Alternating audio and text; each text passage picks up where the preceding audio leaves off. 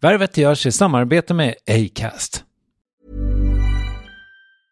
Cool fact a crocodile can't stick out its tongue. Also, you can get health insurance for a month or just under a year in some states. United Healthcare short term insurance plans, underwritten by Golden Rule Insurance Company, offer flexible, budget friendly coverage for you. Learn more at uh1.com. Ever catch yourself eating the same flavorless dinner three days in a row?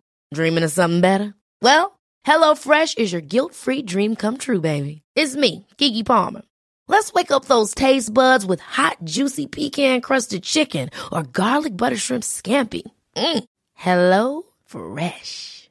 Stop dreaming of all the delicious possibilities and dig in at HelloFresh.com.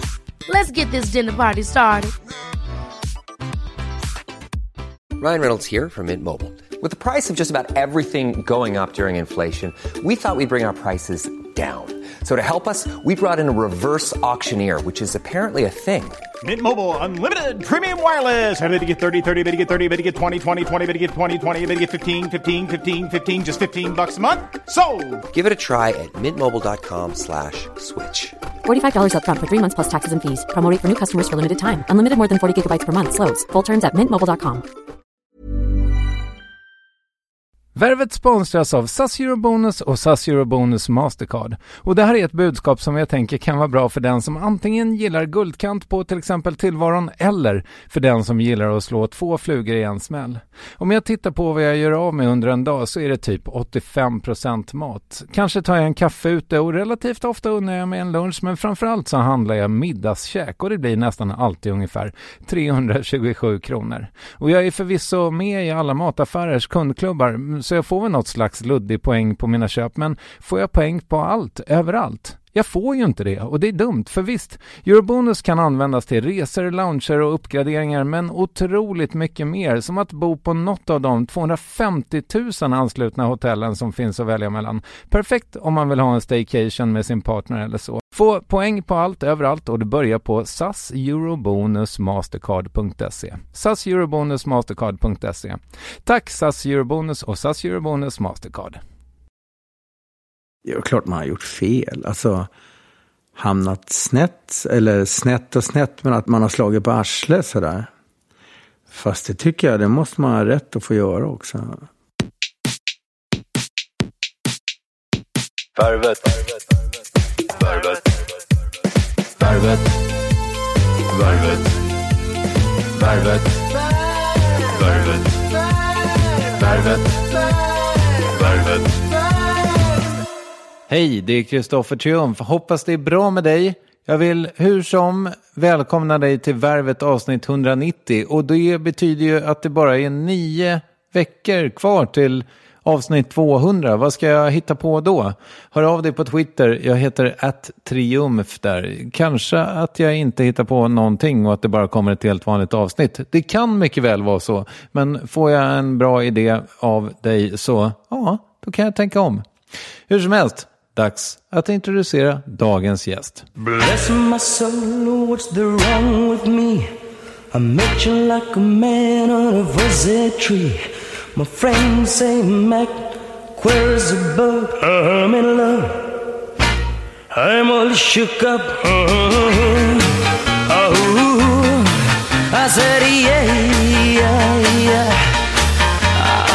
Jerry Williams var tills någon månad sedan en figur för mig. En artist som kompisars mammor och pappor lyssnade på och som hördes om man någon gång av misstag förvirrade sig in på Sportradion i P4 typ. Då kunde det låta så här mellan två allsvenska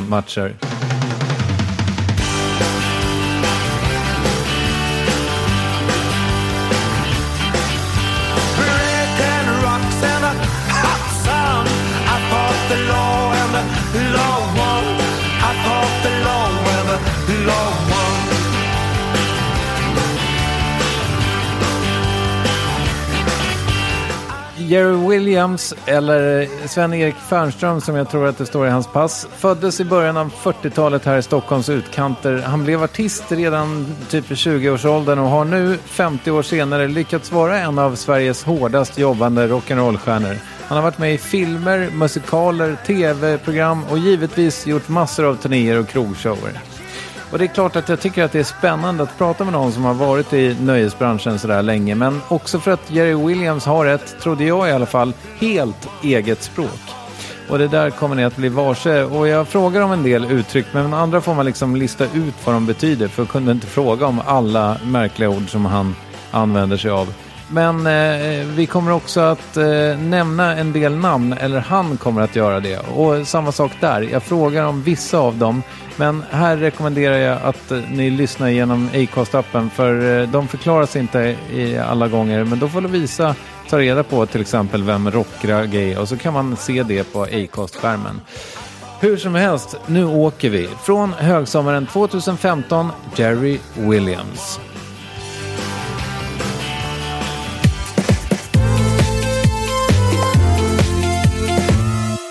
Vad har du gjort idag? Jag har inte gjort så jävla mycket. Jag har mest sett och hängt på att åka hit. Men det var ju bra att det blev tidigare än vad det var sagt från början. Ja. Vad har du för klocka? Ja, en ja, vanligt armbandsur som jag fick när jag fyllde år. Ja, okej. Den var fin. Ja, det är kanon. Av märket Rolex. Ja, I guld och, eh, vad, är den, vad heter den där? jag vet inte, men den, den funkar i alla fall. Vem fick du den av? Äh, Jag fick ett av mina polare. Vad gulligt av dem. Ja, det var kanon. Kan man ha den på sig jämt. Man behöver inte ta sig när man ska bada heller. Nej. Gör du det mycket?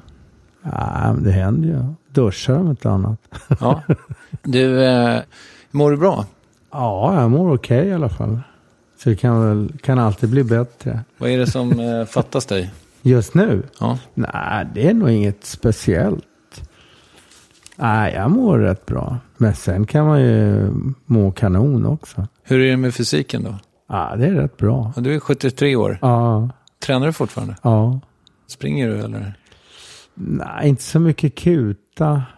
Det är mest att gymma. Så blir det att man går med, alltså, ja, lite kuta blir det väl. Med, med hundkrek. Hur ser dina dagar ut då? Det beror ju på, alltså är man inne i en repperiod, då är det mycket repa, repa. Hur länge repar man en sån då? Det är lite olika, fast jag tycker när det börjar gå över sex timmar, då... Man känner, det är lite från dag till dag också. Det slår ju stopp rätt vad det är, det märker man. Du slår stopp på alla, då kommer man inte på några, några bra grejer. Så att då, då är det bara att lägga ner och börja om nästa dag. Det här med att ha mycket fritid, är du bra på det? Ja, det tror jag.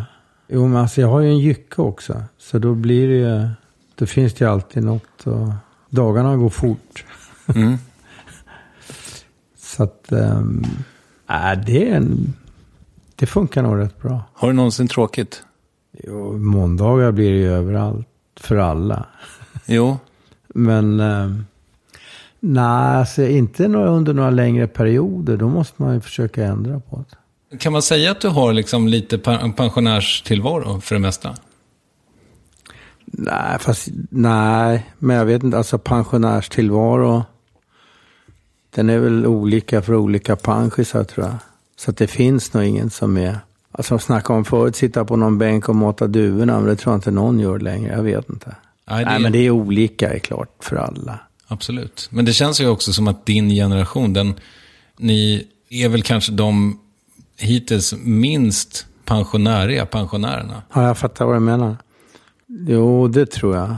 Alltså om du hade, alltså när jag gick i pluggen när man var liten och de snackade om någon 50-årig gubbe, det var ju liksom dinosaurier. Mm. Ja, då var ju livet över. Men, ja, ja, för länge sedan. Men så det har ju ändrat sig hela vägen liksom. Nu, nu är de ju med och, och ja, de som lirar hockey, fotboll, de är- hänger ju med mycket längre nu än vad de gjorde förut. Känns det som i alla fall. Det fanns väl en och annan då också. Har inte det att göra med att det, om vi bara pratar om rena sporten, att det är fler som har det som yrke? För jag kan tänka mig att om man var, spelade i allsvenskan för 30 år sedan. Ja, då, kneg, då knegar precis. de ju. Ja, det är klart. Jo, det, det tror jag nog. Sen har det nog med att göra hur de, hur de tränar också. Så de har väl kommit på att man behöver inte lägga ner bara för att man börjar närma sig 30 bast. Du, eh, du är ju inte så långt eh, härifrån. Du kommer ju nästan härifrån. Ja, Det är inte långt till Solna härifrån, tänker jag. nej, det är det inte. Vad var så? Men då var det rätt långt. Det är sant. Mm. Alltså Spånga då, det var ju Bystan. Ja. Så att... Eh, Och Vällingby fanns väl knappt? nej, alltså Vällingby kom... Det kom väl precis i början på 60 där någon gång. Mm, jag tror det här huset är byggt 57. Ja, men nu tänker jag på de här höghusen, alltså Vällingby centrum där. Mm. Jo, men jag tror att de, de invigde det i slutet av 50-talet. Tror jag. Ja. Eller, ja, skiftningen där. Ja. Jag hade en farbror som bodde i Spånga, men han- alltså han... De byggde den där kåken själva. Alltså Kälvesta, precis vid gläntan där. Det ser man ju också i Spånga fortfarande att det är ju mycket, det känns som ett gammalt sommarstugeområde på Ja. många platser. Alltså vi åkte ju... De hade på somrarna då, de ungarna som inte åkte på kollo, då kunde man åka badbussar, gick det till Hässelby strandbad. Och man tyckte det var skitlångt alltså. Så att det, det var enklare att hoja in till Vanadis. Vad var Solna för plats när du växte upp då? Ja, det var eh, kåkstad, fast det ändrade sig under tiden som jag, alltså från det när jag var liten till när jag blev 15-16 bast så hade det ändrat sig rätt mycket. Men äh, det, var, det låg väl längst ner på skalan i Solna där. Var i Solna kom Huvudsta. Och det var ju kyffen alltså. Så att det var ju en del kåkar, de hade ju, det fanns ju sådana här, du vet, längor med muggar på gården. Alltså de hade ju torrmuggar ute på gården en del. Så var det gamla träkåkar.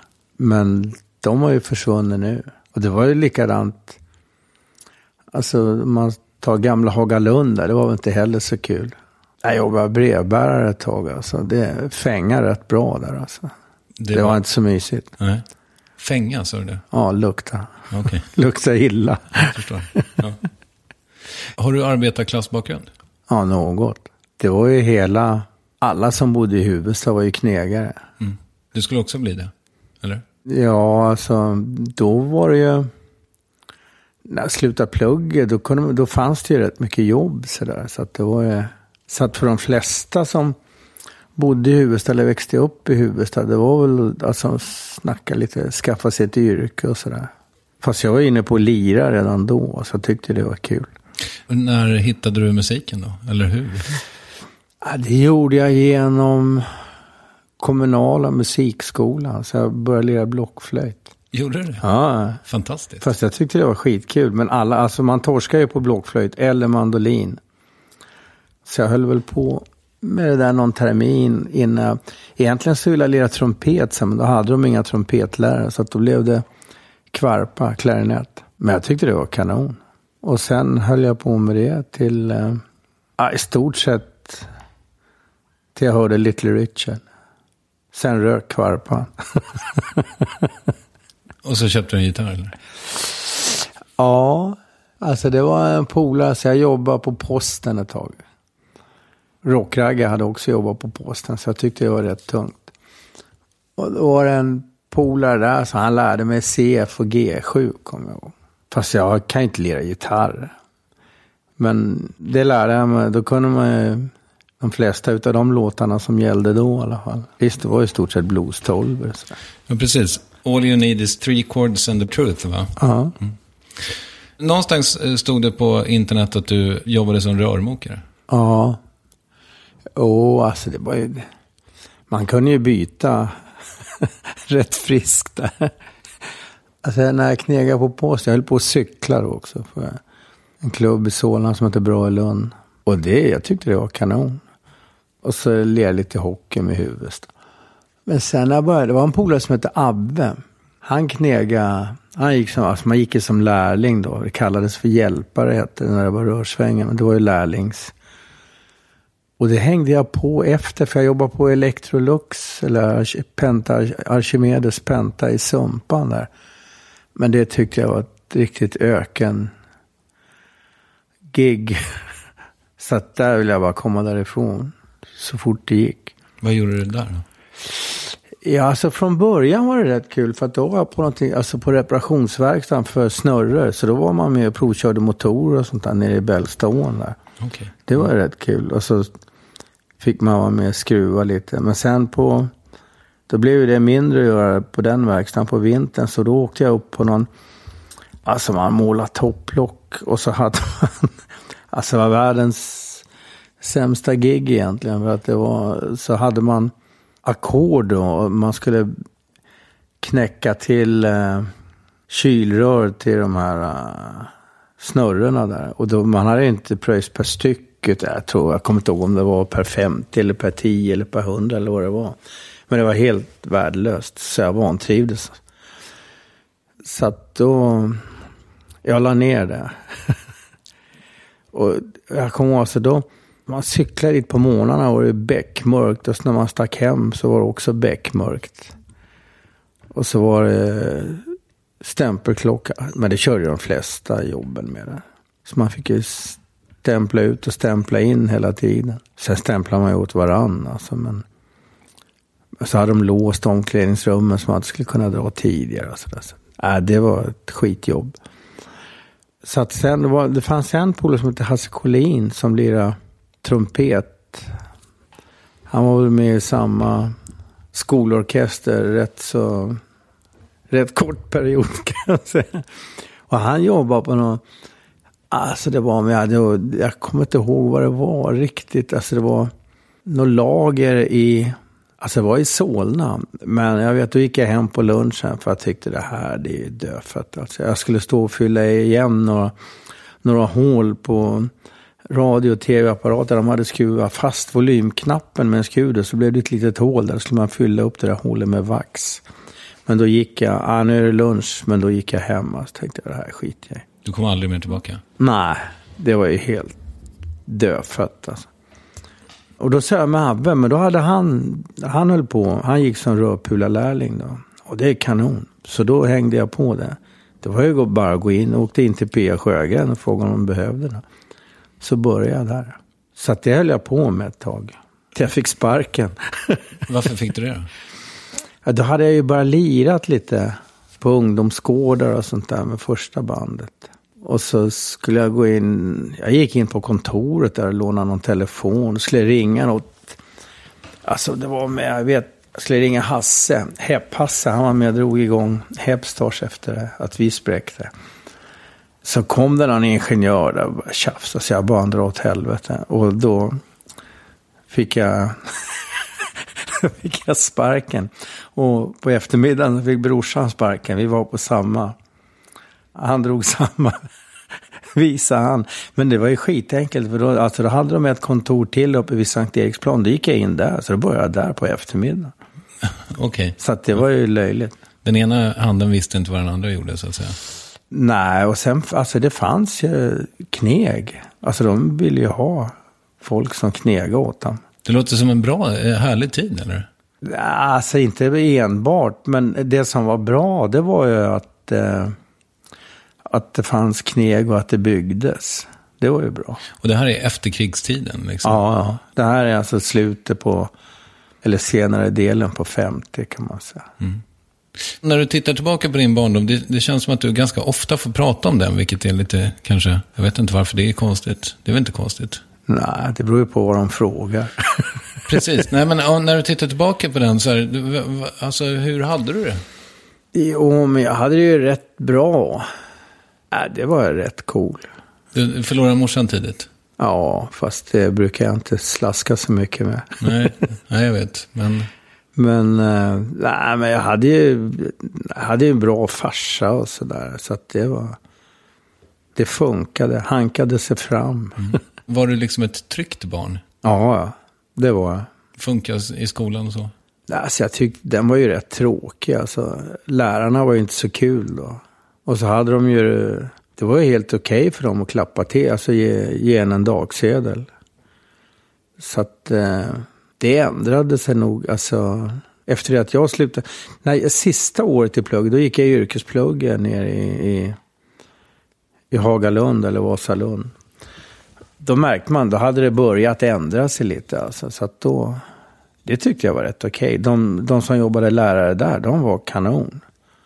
Men så länge man gick i folkplugget så var de väl sådär, alltså, tycker jag. Det var strikt som fan, eller? Ja, så många, jag vet inte fan. De hade nog fått fel jobb. De kunde inte hantera ungar. Och så, de löste det med, med en örfil. Liksom. Det. Förutom örfilen så låter det som min upplevelse av skolan också. Det var ju, då hade det ändå gått 30 år sedan du gick i plugget. Ja, men det är väl där som överallt annat. Det finns bondtjuvar och så finns det de som är schyssta. Ja, det är sant. Fast läraryrket har ju varit lite av ett slaskyrke genom åren, känns det som. För människor som inte riktigt vet vad fan de ska göra med sina liv.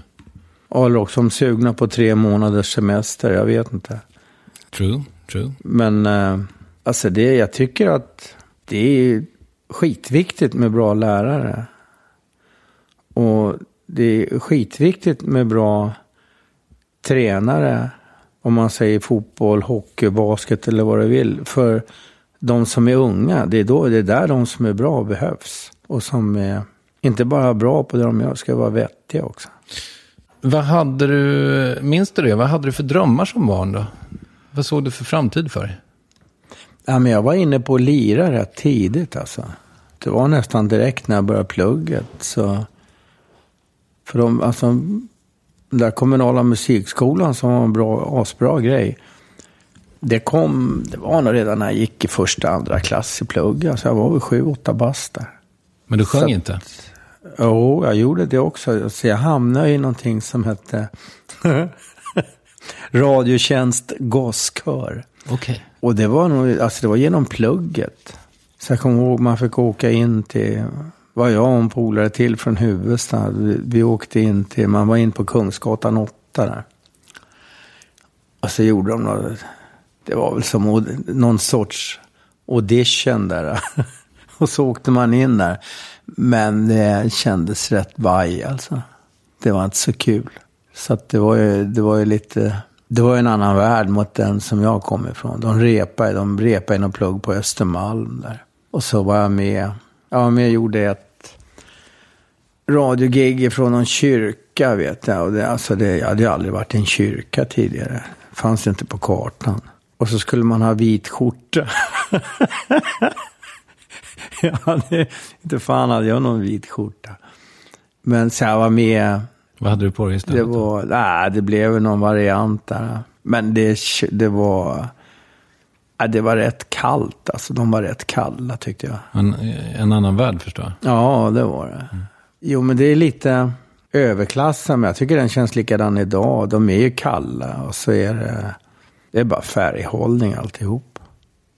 Man kan väl ändå anta då, nu bor du ju liksom i övre medelklassens absoluta epicentrum. Ja, men i utkanten kan man nog säga. Okej, även, även känslomässigt då? Ja, men alltså det där är en gipskartong. Vad betyder det?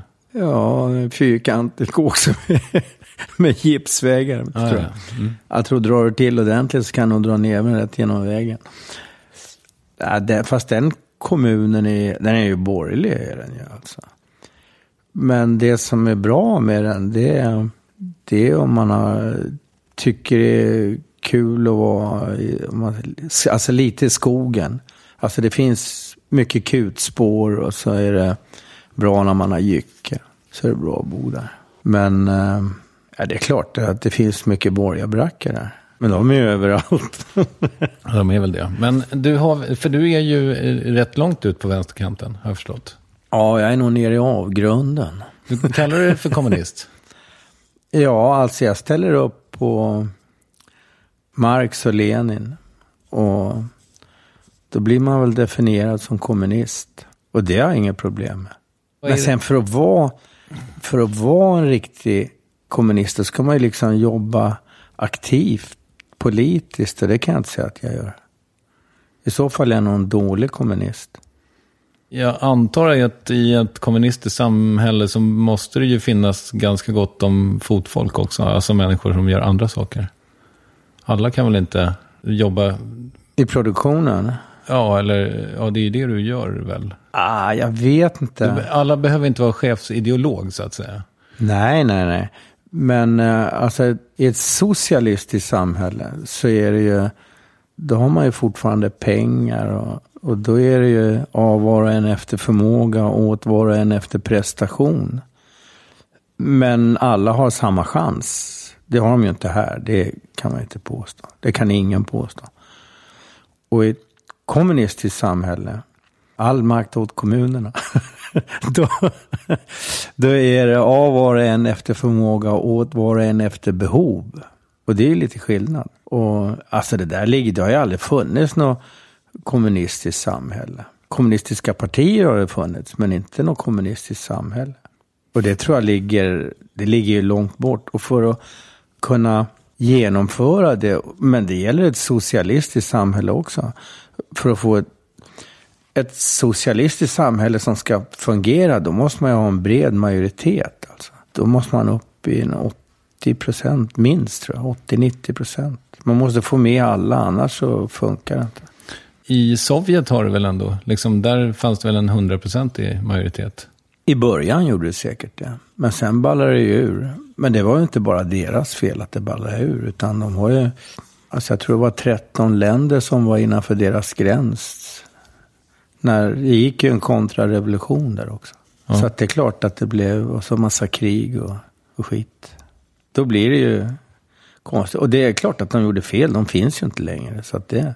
Men är inte kommunismen en utopi då? Nej, det tror jag inte. Men alltså det... Och sen exakt vilken form, det, är ingen... Jag tror alltså att det ligger jättelångt bort. Det, det kan man ju skriva under på. Men jag tycker inte man ska behöva ge upp det. Det tror jag inte. Även om det säger att det tar 200 år, då får du väl göra det. Jag kan hålla med dig så tillvida att jag kan tycka att det finns, alltså det viktiga är väl att man har en strävan åt, Ja, åt ett ja. håll. Ser du det som att du har gjort en klassresa? Nej, det gör jag inte. Alltså det, jag har kvar samma värderingar som jag hade tidigare. Så det tycker jag inte. Du har mer pengar på banken? Ja, det har han. Alltså när jag jobbade rörsvängen, jag tror aldrig jag hade mer än 250 spänn på den där jävla bankboken. Och det spelar ingen roll jag gnetade. Så jag fick, och alltså det är ju, det är likadant för knegaren idag. Alltså den får ju inte någonting över. Det, det är svårt, det, de har det jobbigt alltså. Vad tror du förresten om han Roland Paulsen, han som är lite en vänsterälskling just nu, han som tycker att vi jobbar alldeles för mycket och att vi borde automatisera mycket större ut, utsträckning och jobba Mm. typ ja, men 30 timmars veckor eller 20 Ja, timmars veckor. Men det snackar de ju om tidigt, alltså att man ska utnyttja tekniken. Men då ska ju den, i ett socialistiskt samhälle, och det kommer ju den alla till del. Alltså det ska ju, så att man inte behöver stå och bryta sönder sig där, utan man har utnyttjat tekniken, då kan de ju gå dit och, och då kan man ju korta ner arbetsveckorna. Men ändå ha kvar, alltså vettigt pröjs. Men eh, alltså i ett kapitalistiskt samhälle, de tycker också det är kanon för då kan de sparka en massa folk. Och så skiter de i de som blir utan jobb. Och då blir det till slut så blir det ju ett samhälle där flera stycken kommer utanför. Och en del sitter och mår jävligt bra bakom höga staket och vakthundar och skit. Men alltså risken är ju då, det är samma som, alltså om du tar ungar i plugget. Om nästan alla har rätt gympadojor eller rätt kläder och så är det några stycken där som, det finns inte en chans att de ska få det. Alltså, vadå, då går de ju och snor det. Och det blir likadant hela vägen. Det är liksom bäddar ju för och krockar liksom. Så att det, Vad ska vi göra åt det då? Alltså hur ska man kunna ja, lösa ska man det? ha ett socialistiskt samhälle, då, då kan alla få, få del av, dra nytta av teknik och, och sänkt arbetstid. Så alla får höjd levnadsstandard. Men hur gör vi med Men- do- dojorna för liksom den som vars föräldrar har Ja, prioriterat? då har han ju råd. Alltså det, alla måste ju ha råd med, med basgrejer. De är inte samma idag som när jag var liten. Men då var det att man skulle ha kälke, griller och hockeyklubba, fotboll. Och exakt vad det är idag, det, det ändrar sig väl lite eh, vart efter tiden går. och Sådär. Men vissa basgrejer, det, det ska alla kunna ha rätt att skaffa sig som vill ha det. Och Så- särskilt om man kommer till mat i magen och tak över huvudet. Ja, visst. När man har haft en så pass lång karriär som du har haft. Vilka perioder tycker du har varit roligast? Jag vet inte, alltså det, jag tänker aldrig sådär. Det är nog rätt kul nu. Vi ska ju lira nere på kajskjulet där i Göteborg. Alltså vi har ju gjort en sväng där förut. Och alltså det är kanon. Det, blir, det kokar rätt bra in i det där gamla skjulet alltså. Och första gången som jag såg det, alltså, då, då fick jag nästan feelingen av att, att vad är alltså, är det någon svartklubb eller? Det är ett gammalt bananskjul, men det, de har fixat till det där inne utan att, att förstöra det. Alltså det är fortfarande asfalt där inne. Sen de lagrar bananer i det där, tror jag. Men sen har de fixat till det, alltså, så att det, ja, det, är, det är bra. Bra feeling där inne. Så det blir bra tryck, alltså, det blir bra sound där inne också. Och sen är det de som knegar där skitnice. Så att det gör, och det gör rätt mycket alltså. Så din bästa tid är nu egentligen? Ja, just nu känns det så. Fast man går ju inte att jämföra. Alltså. Och det, har nog varit ja, rätt bra för det mesta. Sen, fast sen är det klart att, man, att det har varit i svackor. Men det blir ju för alla. Man hamnar i bakvatten ibland. Fast jag tänker inte sådär. Alltså, går inte och tänker bakåt så mycket. Och då var det skitkul och då var det det. Jag tycker det låter sunt. Ja, sen kan man ju garva om man träffar någon. Alltså om jag träffar Lasse Samuelsson, det är inte sådär jätteofta. Då kan man ju garva åt vissa prylar sådär. Men det är ingenting man går och tänker. Nu är jag ju mest inne i, i tankarna. Jag är ju inne på hösten eller vintern. mm. Du hade ju en egen, ett eget program på tv ett tag. Ja, om det var i, alltså det hette, jag tror hon kallade det för Jerry Williams show. Ja. Fast det har inte varit jag, det var ju massor med folk. Ja, det var det. Men ja. det var ju, du var ju den konstanten så att säga. Jag vet inte vad jag var för någonting. Men det var ju... Inventarie. Ja, kanske. Det var ju olika som hängde på. Det, alltså vi körde, det var varannan helg. Och sen var det ju folk, olika, inte gästartister, men det var, och det var ju blandat. Alltså, de som jobbar här eller som kom utifrån sådär. Du hade Cornelis där? Och... Ja, jo men vi, jo, vi lirade ihop. Mm. Hur var den tiden då? Alltså det blir ju mycket runt omkring prylar när man, alltså sådana där gig. Det blir lite som, alltså alla stora produktioner, då är det ju massa runt omkring jobb eller vad man ska kalla det för. Det är nästan, på ett sätt är det nästan fel att kalla det för jobb. Det är mer betald hobbyverksamhet. Men ibland kan det kännas som ett jobb då om man inte hittar fram riktigt dit man vill sådär, innan det ramlar på plats. Sådär. Men, äh, men det var, det var en del var det rätt kul där. Så att det... ja, det verkar ju ha varit fantastiskt. Alltså, Fred Åkerström, ja. Ingela Pling Forsman. Ja. Jag ser att Frank Andersson var där. Ja. Vad hade vi mer då? Hoa och för Bengtsson. Och... Py Bäckman. Ja. Ann-Louise Hansson. Ja. Och så hade ni väldigt fina tröjor som de hade broderat åt er. Mm, ja, det sydde de upp. Ja, det är jävligt häftigt grepp. Ja, men hon var rätt... Alltså jag glappar lite i roten nu. Jo, men hon var bra på det där med kläder. Det, såg, det var ju lite träningsoverall-stuk nästan, fast korta ärmar. Så, var det. så att alla, de, de sydde upp det där, deras kostym. Inte förå, vad säger man? Kostymavdelning var det Ja. Mm. Det var andra tider då. Det var nog flera sömmare eller sömmerskor där kan man tänka sig. Ja, ja, det var inte... Men det var en som hade alla idéer om hur det skulle vara och sådär. Och så snackade lite fram och tillbaks. Alltså kollade ju med varann, men det var väl flera som satt och sydde. Men var det där någonting som du bara halkade in på?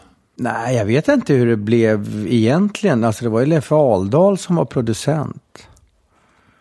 Så var Bosse Renberg inblandad i, i redaktionen där och så var det... Är det här människor som man borde känna till? Det här borde och borde, det beror ju på vad man knegar med. Ja, precis. Men du gör det? Eller jo, men Leffe Aldal, han var tv-producent. Bosse Renberg, han var också producent. Men i den här produktionen så, jag vet inte vad man ska säga att han var.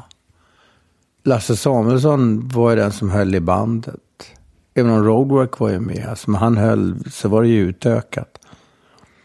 Men, Det var ju som en redaktion där och där var ju Bosse Renberg med också. När man ser på de där klippen så ser det ut som ni hade jävligt roligt. Ja, men det var det. Det var på riktigt. Och så var det bra band. Sen var ju en del, jag tror, Liza Minnelli, hon tog aldrig på sig sin tröja. Aha, okej. Nej. Skitsam. Men nej, det var kul alltså. Så blev det ju lite annorlunda mot det man hade gjort innan sådär. Men det blev bara en säsong va? Ja, det var nog bara meningen att det skulle gå. Alltså det var ju inte så många program. Fast sen blev det lite utspritt och i och med att det var varannan helg sådär. Jag kommer inte ihåg hur långt det var. Ett par timmar kanske. Jag hittade Det fyra rätt program. Ja, och de de var en timme styck. Ja. ja, det kanske inte var fler. Jag kommer inte ihåg. Nej. Nej, det är rimligt. Det har ju gått 40 år. Ja, Nästan. ja. 37. Plus att det glappar lite i roten. En grej som jag funderar över med dig, det, det har du fått prata om förut förstår jag. Men det Selling a little or a lot?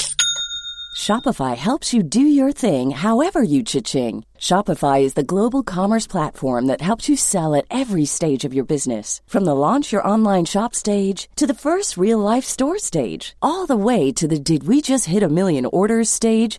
Shopify is there to help you grow. Shopify helps you turn browsers into buyers with the internet's best converting checkout. 36% better on average compared to other leading commerce platforms because businesses that grow grow with Shopify. Get a $1 per month trial period at shopify.com/work. shopify.com/work.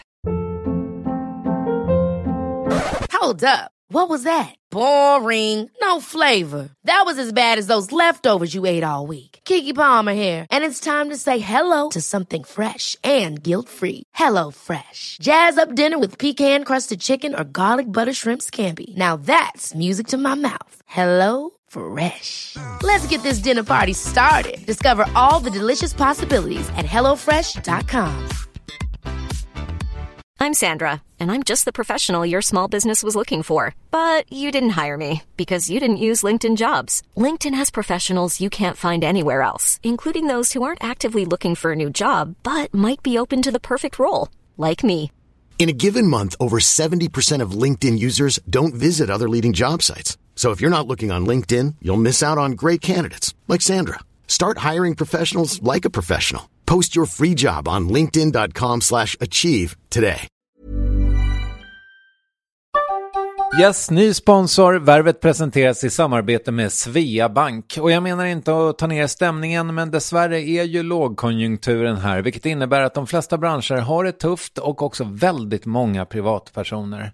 Jag vet själv vad det är att ha en trasslig privatekonomi. Det var struligt i många år för mig och låg ofta post i hallen med trista logotyper i ena hörnet och jag hade också i flera års tid ett helt gäng betalningsanmärkningar.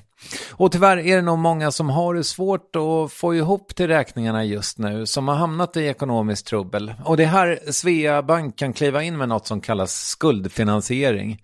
Där löser de skulder hos inkasso och till Kronofogden och till och med om Kronofogden vill sälja ditt boende har Svea Bank möjlighet att hjälpa till. I den här tjänsten får du en personlig handläggare som gör en grundlig genomgång av din ekonomiska situation. De tar kontakt med dina kreditgivare och när ett lån beviljats löser de dina skulder åt dig och samlar dem i ett enda lån med en avbetalningsplan som din ekonomi klarar av. För om du har hamnat i klister, du är inte ensam och kanske kan det här hjälpa dig. På svea.com skuldfinans kan du läsa mer. Tack Sveabank. Liksom, när du växte upp, pratade alla som du då? Är det andra människor som har förändrat sig eller är det du som har fått ett eget språk? Nej, alltså jag snackar med mina... Många av mina polare låter likadant. Det är så? Ja. Ni är ett litet eh, gäng med gamla södergubbar. Nej, det vet jag inte. Men det, jag har ju aldrig träffat någon förut som säger töla. Nej, men det är ju turné. Okej. Det, man är ju påverkad ifrån, alltså det blir lite från turnébullar, töla, det, jag tror det är väl värmländska egentligen, inte fan vet jag. Nej, Det kommer nog från Uffe Jansson tror jag. okej.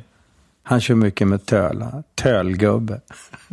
Och jag vet flera som kör med töla, men det är väl en målande beskrivning på, på en som tjattrar för mycket. Har ni en, något slags ordbok? Det borde ju upprättas.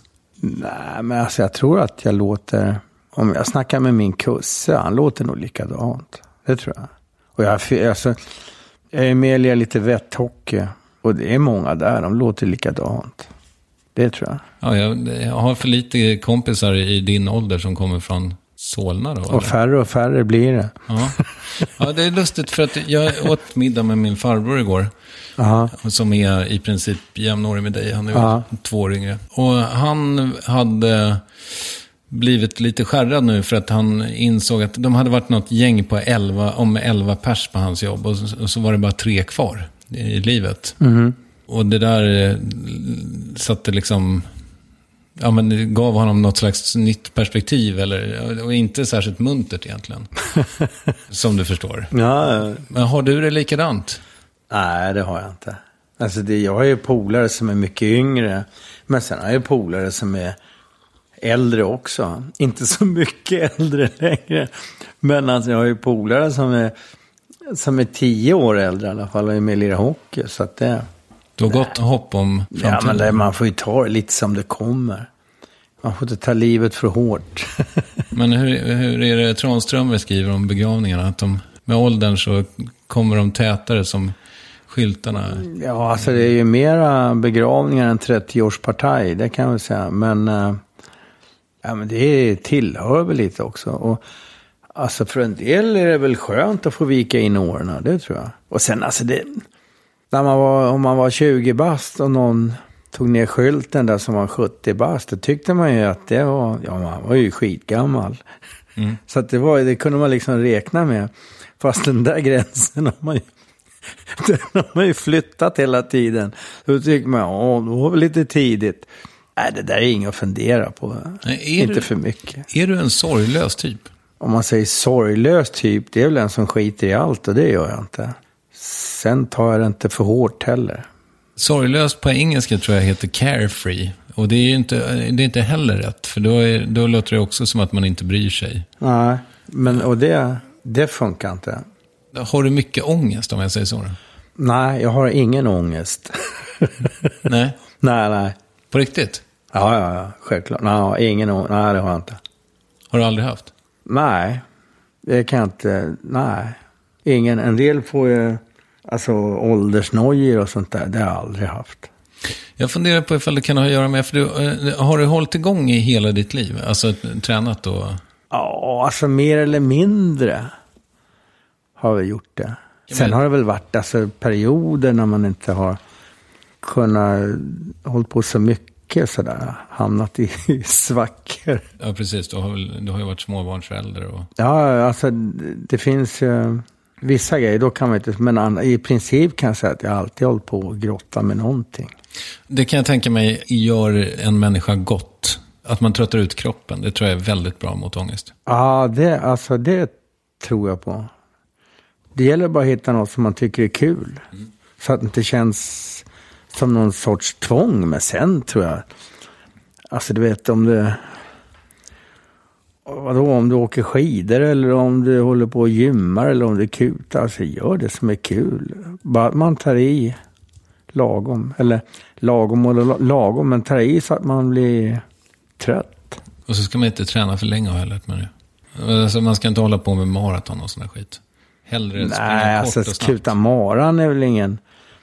Det är väl ingen hälsokul. Fast sen, jag kan fast, jag var anmäld till maran ett år. Men alltså jag hade ju röta för jag bröt foten där så jag slapp.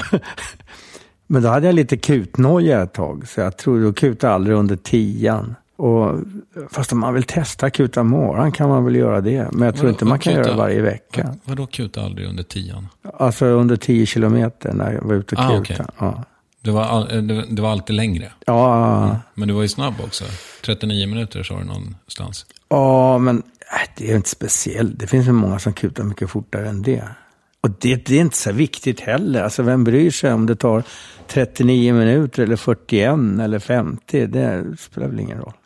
Om man inte håller på och racear, alltså tävlar på riktigt. Det är en helt annan grej. de bryr sig. Mm. Ja, de bryr sig, men det de håller på med, det är ingen friskvård direkt. Alltså lira elitserien i hockey eller lira allsvenskan i fotboll fotboll, det är ingen friskvård. Alltså. De har väl ont hela tiden någonstans. Har du det också? Nej. Nej, skönt. Jag hade en gäst här för ett tag sedan som kommer lite grann från ett annat håll kan man säga. Du, Antonia Axelsson Jonsson. Och hon sa att hon hade funderat mycket på vad det är att vara 40-talist. Jaha. Och du är född 42. Vad är. Känner du dig som en 40-talist? Det tänker jag inte på.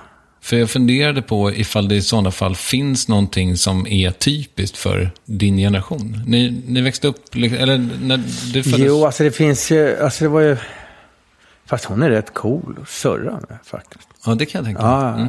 Jo, Eller men- rättare sagt, jag håller med. Jag tyckte Ja. det var fantastiskt. Ja, men hon är det. Hon Ja. är, faktiskt, det. Jo, alltså det som är min generation, det var väl den första generationen som inte försökte se ut som sina föräldrar.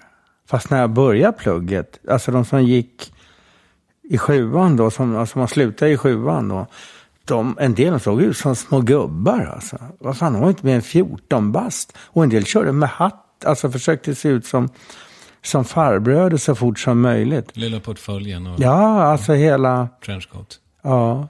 Men alltså min årsgrupp, om man säger, det var de första, då kom, allting kom, det var de första som körde med jeans och boots. Alltså de som var innan, de skulle aldrig kunna gått runt i cowboystövlar. De trodde väl att man gick och lekte hoppa det där, men det var för att de fattade ingenting. Och så körde man jeans och, och skinnpaj och inte samma skinnpaj som gamla gubbar hade, utan man hade hojjackor, alltså knuttepajer. Och så kom moppen och så kom rock'n'rollen. Alltså allting kom, det bara small till där. TVn och hamburgare, grillad korv. Vad du vill, det fanns ju inte innan. Alltså. Jag antar att man också hade en, ja, en helt annan syn på sex. Ja, det är jag inte så säker på. Den tror jag har varit likadan hela Tror du det? tiden. Ja, det tror jag. Men det, det, det känns ju som att de som var födda före kriget, om man säger, alltså att det var lite beskedligare kanske. Nej, det tror jag inte. Nej. Det var ingen frigörelse på 60-talet. Så. Jo, det kom väl i så fall med p-piller alltså. Okej. Mm. Att det blev, men nej, det tror jag inte. Jag är ute och cyklar. Det här är inte, det är ju före Ja, min tid. nej, jag har ingen, jag har inte, jag kan inte påstå att jag gjort någon undersökning. Men det, Men du var med i alla fall. ja, inte före kriget. Eller? Nej, det är sant. Mm. Men eh, nej, jag tror de hade sam, det, det tror jag har varit sam, det som har varit där i så fall, det är väl religiösa hinder om man säger. Du, en annan grej som jag är nyfiken på. Den här, sent 60 och 70-tal. Då var det ju en ganska stark vänstervåg med Ja. allt vad det innebar. Och det var liksom senare kanske på 70-talet, men det var Hoola Bandoola Band och tältprojekt Mm. hit och sådär. Men du var ju liksom i ett annat läger lite.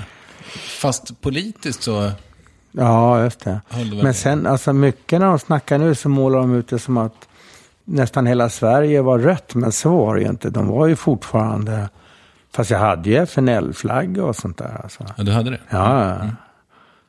Men de var ju inte, Men som de, artist? de blev ju fortfarande hånade alltså. Och jag vet alltså när det var, när de lirade tennis mot Sydafrika så var de ju, då vände de ju det mot de som demonstrerade emot det där. och tyckte att de var några jävla ökenmän och tjejer. Fast det var ju tvärtom. Men alltså det fanns ju inte, de, sen kom ju de här satsa på det själv och det här, de fick väl lite större utrymme sen. Alltså. Men, eh, men alltså det är ju, rock'n'roll är ju, jag menar det kom ju inte ifrån, om du tar alla de här första, Little Richard, Elvis, det kom ju från, nerifrån rötterna om man säger. Så att det var ju inga, ingen av dem var några goddagspiltar direkt. Nu tror inte jag att det är något. Va, vad sa du att det hette? Goddagspiltar. Jag känner inte till termen. Nej, men det förstår man nästan vad det är.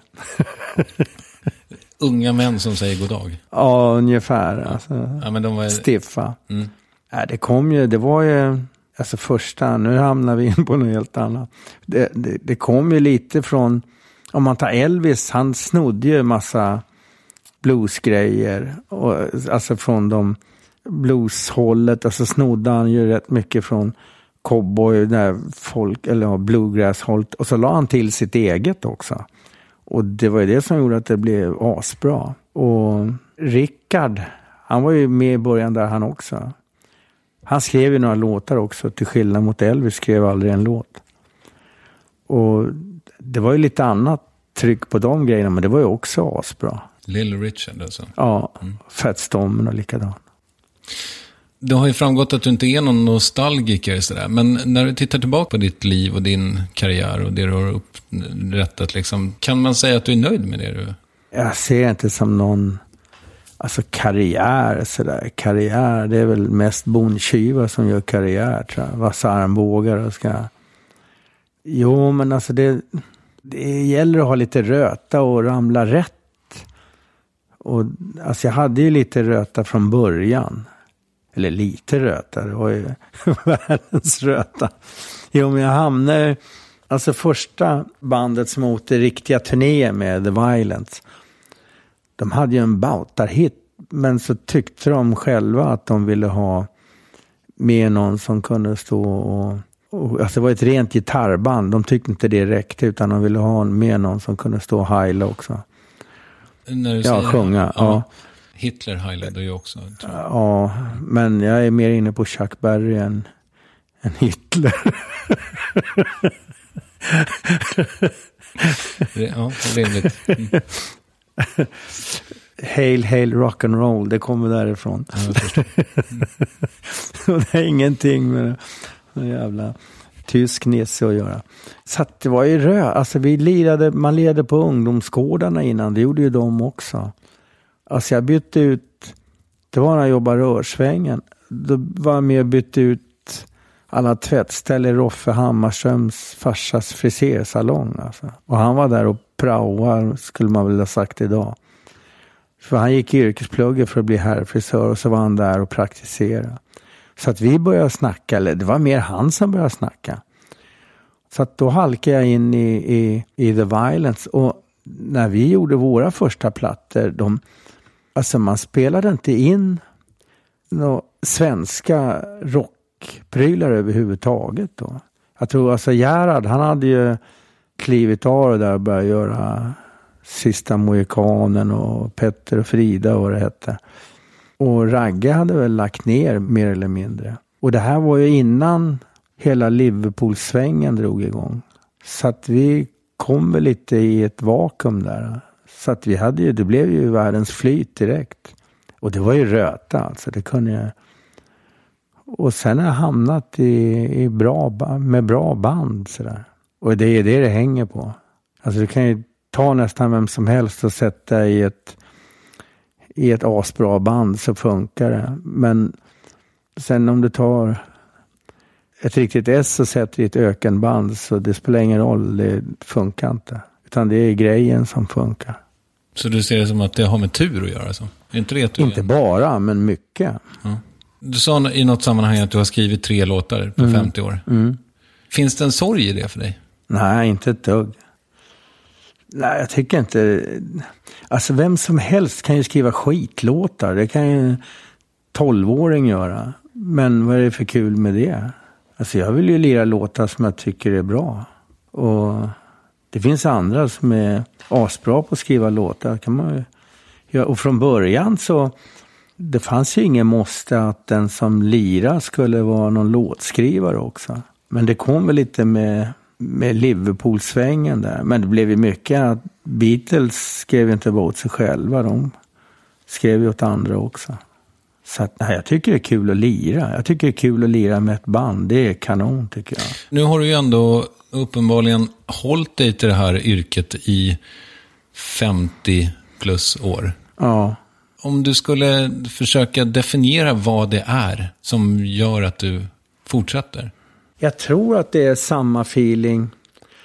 Sen om du lirar i eh, vilken bag du lirar, det tror jag inte har någon betydelse. Det är lite vad, vilken form man kan ta åt sig som man tycker är kanon.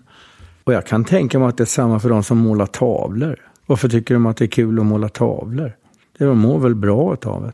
Ah, ja, det kan jag säga direkt. Jag får ju kickar när jag lirar, när det stämmer alltså. Då får man ju kickar. Och det, sen vill man ha den där kicken igen. Och så har det rullat på i 50 år? Ja, alltså rullat och rullat. Men det... jo, men sen hamnar man ju i bakvatten ibland. Det är ofrånkomligt. När har det varit som värst med bakvattnet då? Det vet jag inte, men man tycker väl att det är öken varje gång man hamnar där. Och man tycker att det står still, liksom. Att det inte tar vägen någonstans. Den här ekonomiska härvan 96 då, eller när det var? Ja. Det måste ju ha varit en jävla smäll. Jo. Nej, det är klart, det är väl inget... Det är ungefär som de som får inbrott hemma. Det är klart att det inte är kul. Men jag vet var han bor. Mm. Och sen helt går det ju inte att, att skydda sig från sådana där grejer. Det är ungefär som, jag menar om någon, de kan ju ha snott min bil nu när jag ska åka hem, inte vet jag. Det är rätt svårt för dem att sno den. Alltså det är så, men alltså helt går det inte att skydda sig. Om någon ger sig fan på att de ska in och korpa. Det var ju bara att bita ihop och jobba ihop de där pengarna igen, eller? Ja, inte bara. Men alltså det, ja vad ska du göra? Vad är alternativet? Ja, lägga sig ner och dö. Ja, det var väl inte, det har inte varit, det har inte varit aktuellt ännu. Nej, det är väl jätteskönt. Det har funnits ett medialt intresse kring dig i 50 år också, typ. Eller? Inte hela tiden. Nej, men, nej, nej, men Det till, går ju upp. till och Det från. är, det är med det som med att lira, det går ju lite upp och ner och sådär. Du är ju känd för att du till exempel inte pratar om ditt privatliv. Eh, Ja, det, ja, det vet jag inte, men det... Eller känd och känd. Men det, det ja, står... jag gör inte det i alla fall. Nej, precis. Nej. Är det någonting som du bestämde dig för tidigt, att så här ska det vara? Nej, det är väl ingen som jag... Fast jag tycker, det, alltså jag tycker att det är taskigt att lämna ut det man sitter och snackar om vid köksbordet. Det ska inte någon behöva sitta och läsa i någon blaska sen. Men jag tycker det är taskigt att lämna ut polare också. Eller du vet, springa runt och bli... Hålla fram sina ungar som några troféer eller som några bihang. Det, det fattar inte jag. De har ju egen power. Så att det, äh, det tycker jag bara känns, skulle kännas konstigt. Du har inte gått på så mycket premiärer med... Nej. Inga alls, eller? Nej, alltså det... Och jag, alltså jag tycker att det tar, i alla fall för oss brukar det ta 10 gig. När man har hittat rätt ordentligt sådär.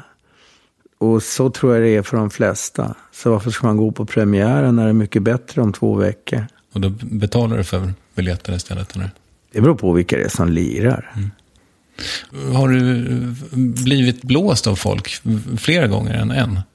Du menar om någon har varit inne och korpat stålar eller något sånt där? Ja, eller att det har varit misslyckade samarbeten, eller att du har gjort fel grejer, eller? Ja, klart man har gjort fel. Alltså hamnat snett, eller snett och snett, men att det har blivit att man har slagit på arslet sådär. Fast det tycker jag, det måste man ha rätt att få göra också. Det är inte alltid det funkar i, i praktiken, att det blir som man har tänkt. Det, och det måste man ju få testa. Man kan ju ha grejer som man tror att det här oh, det blir kanon, dong, dong, och så blir det inte alls. Det blev det inte alls. Fast jag kan inte säga något exempel sådär, men det är klart att det händer. Hur ser du liksom på Spotify och sådär? Alltså, är du engagerad i, i den delen av din, din verksamhet, så att säga? Alltså, många artister har ju varit i media och, och sagt att eh, man får för låga ersättningar och sådär. Jo, alltså det är många som har torskat på... Du kan ju inte köpa skivor i stort sett längre. Ja, det är väl någon Statoil-mack som kränger några plattor kanske. Och så finns det väl Pet Sound här och det finns väl någon till. Och så finns det Bengans i Göteborg. Och många grejer lägger de ju bara upp på Spotify. Så att för grammofonbolagen är det väl kanon. Men de som lirar, de måste ju fortfarande ha mat på bordet och kunna pröjsa hyran. De har ju inte fått det pröjs de ska ha. Och jag tror, nu gjorde de någon... Musikerförbundet gjorde någon uppgörelse så de fick ut någon klumpsumma för... Så att då delade de ut som stipendier. Så jag vet Hasse Rosén, han har gjort hur många, hur många grammisar som helst. Alltså. Då fick han ut i alla fall någonting utav det. Men är du eh, liksom eh, orolig för eh, artistyrket? Alltså det är ingenting som jag har gått och tänkt på. I så fall är man ju orolig. det är hela samhället överhuvudtaget i så fall. Det gäller ju inte bara de som lirar, utan det, är, det får inte bli som i, alltså jag kan tänka mig vissa yrken i staterna, de lever på dricksen. De är, ska vara utlämnade till andras välvilja då. Och så sitter någon och hovar in en massa kulor på deras jobb. Det är snett. Sen om det är folk som lirar eller om du har något annat jobb, det verkar ju, det, man ska ha betalt för det, det man gör. Och det finns inga arbetsgivare, det är arbetsköpare. Det är vad de är. De köper arbetskraften. Och så försöker de betala så lite som möjligt i ersättning för att sno vinsten själva. Så att de lever ju på andras arbete. Många utav dem. Hur ser du själv på det där då? Alltså nu när du ska spela på, med band i Göteborg. Ja. Alltså, då antar jag att ni får ett gage per kväll. Delar ni lika på det då? Eller är det, har du lite mer eftersom du, det är ändå din, ditt namn som säljer? Ja, alltså jag har nog, eller nog, jag har mer pröjs än vad de har. Men eh, det är ju produktionsbolaget, som, de som producerar showen, de, är, de blir som någon sorts arbetsköpare. Mm. Så att, och jag har inte riktigt hundra koll på vad de har för gager i bandet. Det vet jag inte riktigt. Men tycker du det är rimligt då? Att du får mer betalt? Ja, det, tror, det beror på vilka man jämför med. Och hur mycket jobb man lägger ner. Jag antar att du har en trummis. Han jobbar väl mer än, eller hon jobbar väl mer än du? Nej, inte om man ser över längre period så jobbar jag nog längre. Det tror jag. Mm. Alltså vi håller ju på. Fast det är jag och Dirren. Vi håller ju på. Alltså när vi gjorde förra grejen, då satt vi i flera år. Jag tror vi satt i tre bast. Och testa, prova, testa, prova. Alltså du vet, olika prylar sådär. Innan vi kom fram till vad vi skulle börja repa för någonting. Och det har ju varit, alltså vi har ju setat ett bra tag nu och med vad vi ska göra i Göteborg och sådär. Så att eh, det är inte bara att gå ner en timme och riva av några låtar. Äter du sunt? Nej, men jag, jag är ingen sån här renlevnadsgubbe. Men jag, jag försöker ju inte käka massa fabriksmat. Jag försöker, alltså jag käkar nog rätt hyggligt vettigt kan jag säga. Det ser inte ut som att du äter så jävla mycket chips och nej. godis. Nej, men det... Jag diggar inte chips. Så det har jag inga problem med. Punschpraliner då? Nej, inte sådär. Alltså jag kan väl ta om det står framme. Men det, nej, det, alltså jag, jag käkar nog hyggligt vettigt, det gör jag. Mm. Vad tar du i bänkpress? Alltså om jag skulle maxa vet jag inte. Nu, alltså jag, kör, kör ganska höga rep om jag håller på. Om jag bänkar. du ser ut att vara stark när det gäller just bänkpress. Nej, det är nog mest... Det är nog en chimär. Ja, ja. Jag vet de som är mycket starkare i alla fall. Om man googlar dig och eh, typ sista turnén eller sista gigget så eh, då har du ju hållit, det är några gånger du har lagt av så att säga. Känns det som. Ja, fast det... Hur långt ska man gå tillbaka till 90? Om vi säger till 90 då. Så ble, då blev det ju massa krogshower och sen så blev det lite, ja men vad, vad gör vi nu? Så blev det lira på teatergig, alltså lira på Göta Lejon. Och sen när vi hade gjort det, då, då blev det, ja men skulle vara ball att göra en krogshow igen. Och sen, och så har vi åkt turné på somrarna. Det är lite annorlunda igen. Och så där höll det på. Så, ja, men vi gör ett litet tight gig, så gjorde vi ringside. Och sen tyckte vi att vi hade, hade vi väl ingenstans att ta vägen riktigt. Så då blev det den här farewell grejen. Och då blev det ju en massa långtradare och mycket prylar. Och sånt där. När vi åkte på turné. Alltså vi var ju på cirkus innan. Där. Vi gjorde sista gigget i New York, fast det var ett riktigt gig. Med hela, hela serven. Och sen blev det lite, fast man måste ju få lira ändå alltså. Man bestämmer ju inte själv under vilka former man ska lira. Fast sen om man sitter i man skulle kunna sitta här och lira med några polare. Eller sitta i källaren hos någon. Men det går ju inte runt på. Så att, ja, men det blev kajskjulet. Mm. Och det var sån där, alltså, där kom det upp backflash här. För vi hade skitball när vi var där sist. Och det, det är ett speciellt hak sådär. Så att det gör att det blir Nice style. Men det här är inte det sista du gör? Alltså det, man ska inte göra några femårsplaner. Men vi...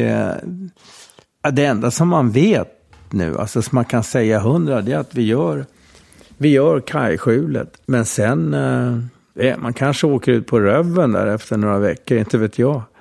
Jag har ingen aning, men det, men det är ett ball hak att lira på. Men du känner inte att, eh, äh, fan, när jag blir 75 då lägger jag ner? Alltså det, man, man kan ju torska på sån här gammelmans voice. Alltså man låter som en gammal folkabuss som aldrig går igång. Det, är en del torskar på det tidigt. Det blir så här. Det bara slangar och slår. Men eh, alltså Schucken, han var ju i bra form när han var 75. Och 76, 77 också. Men alltså sista gången när jag såg han, inte live utan alltså jag satt uppe halva natten för att kolla på Jay Leno. Då lirade han. Och jag vet inte om det var den kvällen, men då syntes det att då, då var nog det mesta taget. Så att jag tror inte man kan säga exakt. Det, det kanske blir kajskjulet och sen är det klart. Jag har ingen aning. Lite är det, man får ju ta det som det kommer alltså. Som jag sa förut, det har funnits ett medialt intresse kring dig länge och i perioder. Har du någon uppfattning om hur mediebilden av dig är? Nej. Fast man märker ju. Vi, vi har ju lirat in, vi har ju gjort en ny platta. Och det är ihop med, med Ian ifrån Soundtracks of Our Lives. Och då var det många som höjde på ögonbrynen. Då blev det ju lite mer surr plötsligt. Då hade de väl något nytt att fråga om. Men eh, nej, annars så går det väl i vågor sådär. Annars så blir det samma. Många är, det är ju samma frågor. Så man blir lite som en papegoja sådär. Mm. Har jag ställt samma frågor som alla andra? Nej, ja, några. Men det är hyfsat ifall jag har fixat några nya i alla fall. Nej, men sen är det, det är lite olika. Om man snackar med en del mörvlar, då är det ju mer nästan som de ska sitta och hålla någon sorts förhör med en. Som om man är åkla- anklagad för något. Fast en del är coolare. Man, alltså om man sitter och surrar bara. Sitter och surrar med varandra, snackar. Och det är en del mörvlare sådana som man kan snacka. Då är det mycket coolare. Om det är sådana som kommer med massa ska anklaga en hela tiden eller ska fiska sådär, då kan man slingra sig som en orm. Särskilt om man då vill ha lite integritet som du. Ja, så ska de slaska. Det här var en fråga som jag hade skrivit innan när jag fick ditt svar. Men Mm. för mig så känns det ju som att du har liksom ett eget språk. Och då funderar jag så här, när det kommer en ny grej, som en bag-in-box vinare till exempel, som väl har förvisso tio år på nacken eller någonting sånt där. Heter det något annat i din värld? Nej, det, Det- tror jag inte. Nej. Det heter bag-in-box. Ja. Vino fino. Nej, jag vet inte. Nej. Jag funderar på ifall det liksom finns någon ny, alltså om du hittar nya Eh, ord. Nej, inte för mig. För- inte mina polare. De säger nog bag-in-box tror jag. Din vokabulär, den har liksom inte utvecklats än. Ja, men det är lite, nej, alltså det, ja, det är om, om jag snackar med gamla polare sådär, då, det låter väl ungefär som man lät när man bodde i Huvudsta. Ja, det är så. Ja, men sen har jag en del nya polare sådär, som är lite yngre sådär. Men det, det är väl i stort sett, man låter så här, man kommer från stan. Vill du rekommendera något? Ja, om man ska gå och käka kan man gå och käka på Lokes, för det är kanon. Okej. ja. Var ligger det någonstans? Det ligger på Söder, på Bondegatan. Okej. Mm. Och det är inte bara för att det är Hoa som har det, för det är kanon. Alltså det är riktigt käk. Och han är noga med, han slår egen bearnaisesås, den är överlägsen och så är det alltid bra kött där. Vem tycker att jag ska intervjua i Värvet? Kan jag snacka med, jag kan säga Amanda Jensen, Miss Li eller Anna Ternheim. Absolut. Tack så hemskt mycket för att du kom Ja, hit. kanon. Tja.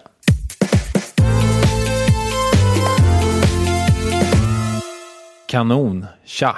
Ja, begravningarna kommer tätare och tätare som vägskyltarna när man närmar sig en stad. Så lyder citatet från Tranströmer, inget annat. Jerry Williams gick från att vara sagofigur till kött och blod i det här avsnittet och det är det som är så fantastiskt med mitt jobb. Och Jerry, du är bönhörd. Jag intervjuade Anna Ternheim i veckan som gick och det får lyssnarna höra här under hösten. Men låten ni gjorde tillsammans i våras, ja den får de höra redan nu. Vi hörs om en vecka, då med demokrati och kulturminister Alice Bah Kuhnke. Jag säger som Jerry, tjena. From the dusty mesa, her looming shadow grows, hidden in the branches of the poison creosote. She drives her spines up slowly towards the boiling sun. And when I touched her skin, my fingers ran with blood.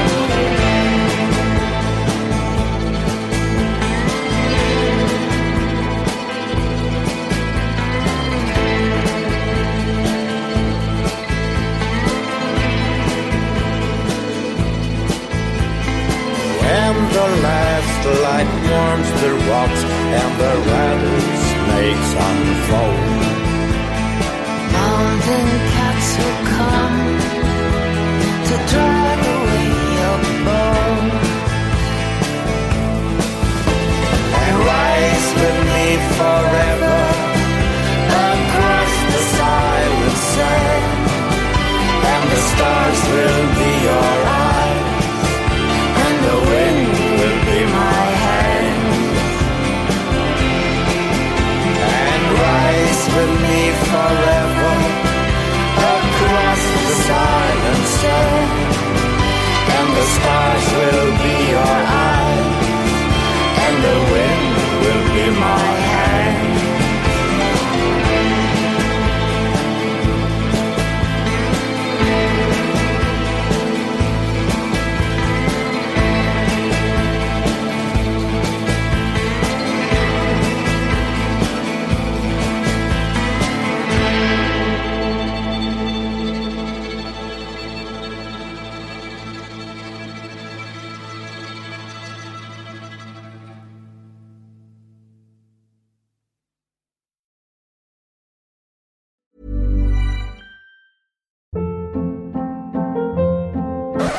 Hold up. What was that? Boring. No flavor. That was as bad as those leftovers you ate all week. Kiki Palmer here, and it's time to say hello to something fresh and guilt-free. Hello Fresh. Jazz up dinner with pecan-crusted chicken or garlic butter shrimp scampi. Now that's music to my mouth. Hello Fresh. Let's get this dinner party started. Discover all the delicious possibilities at hellofresh.com.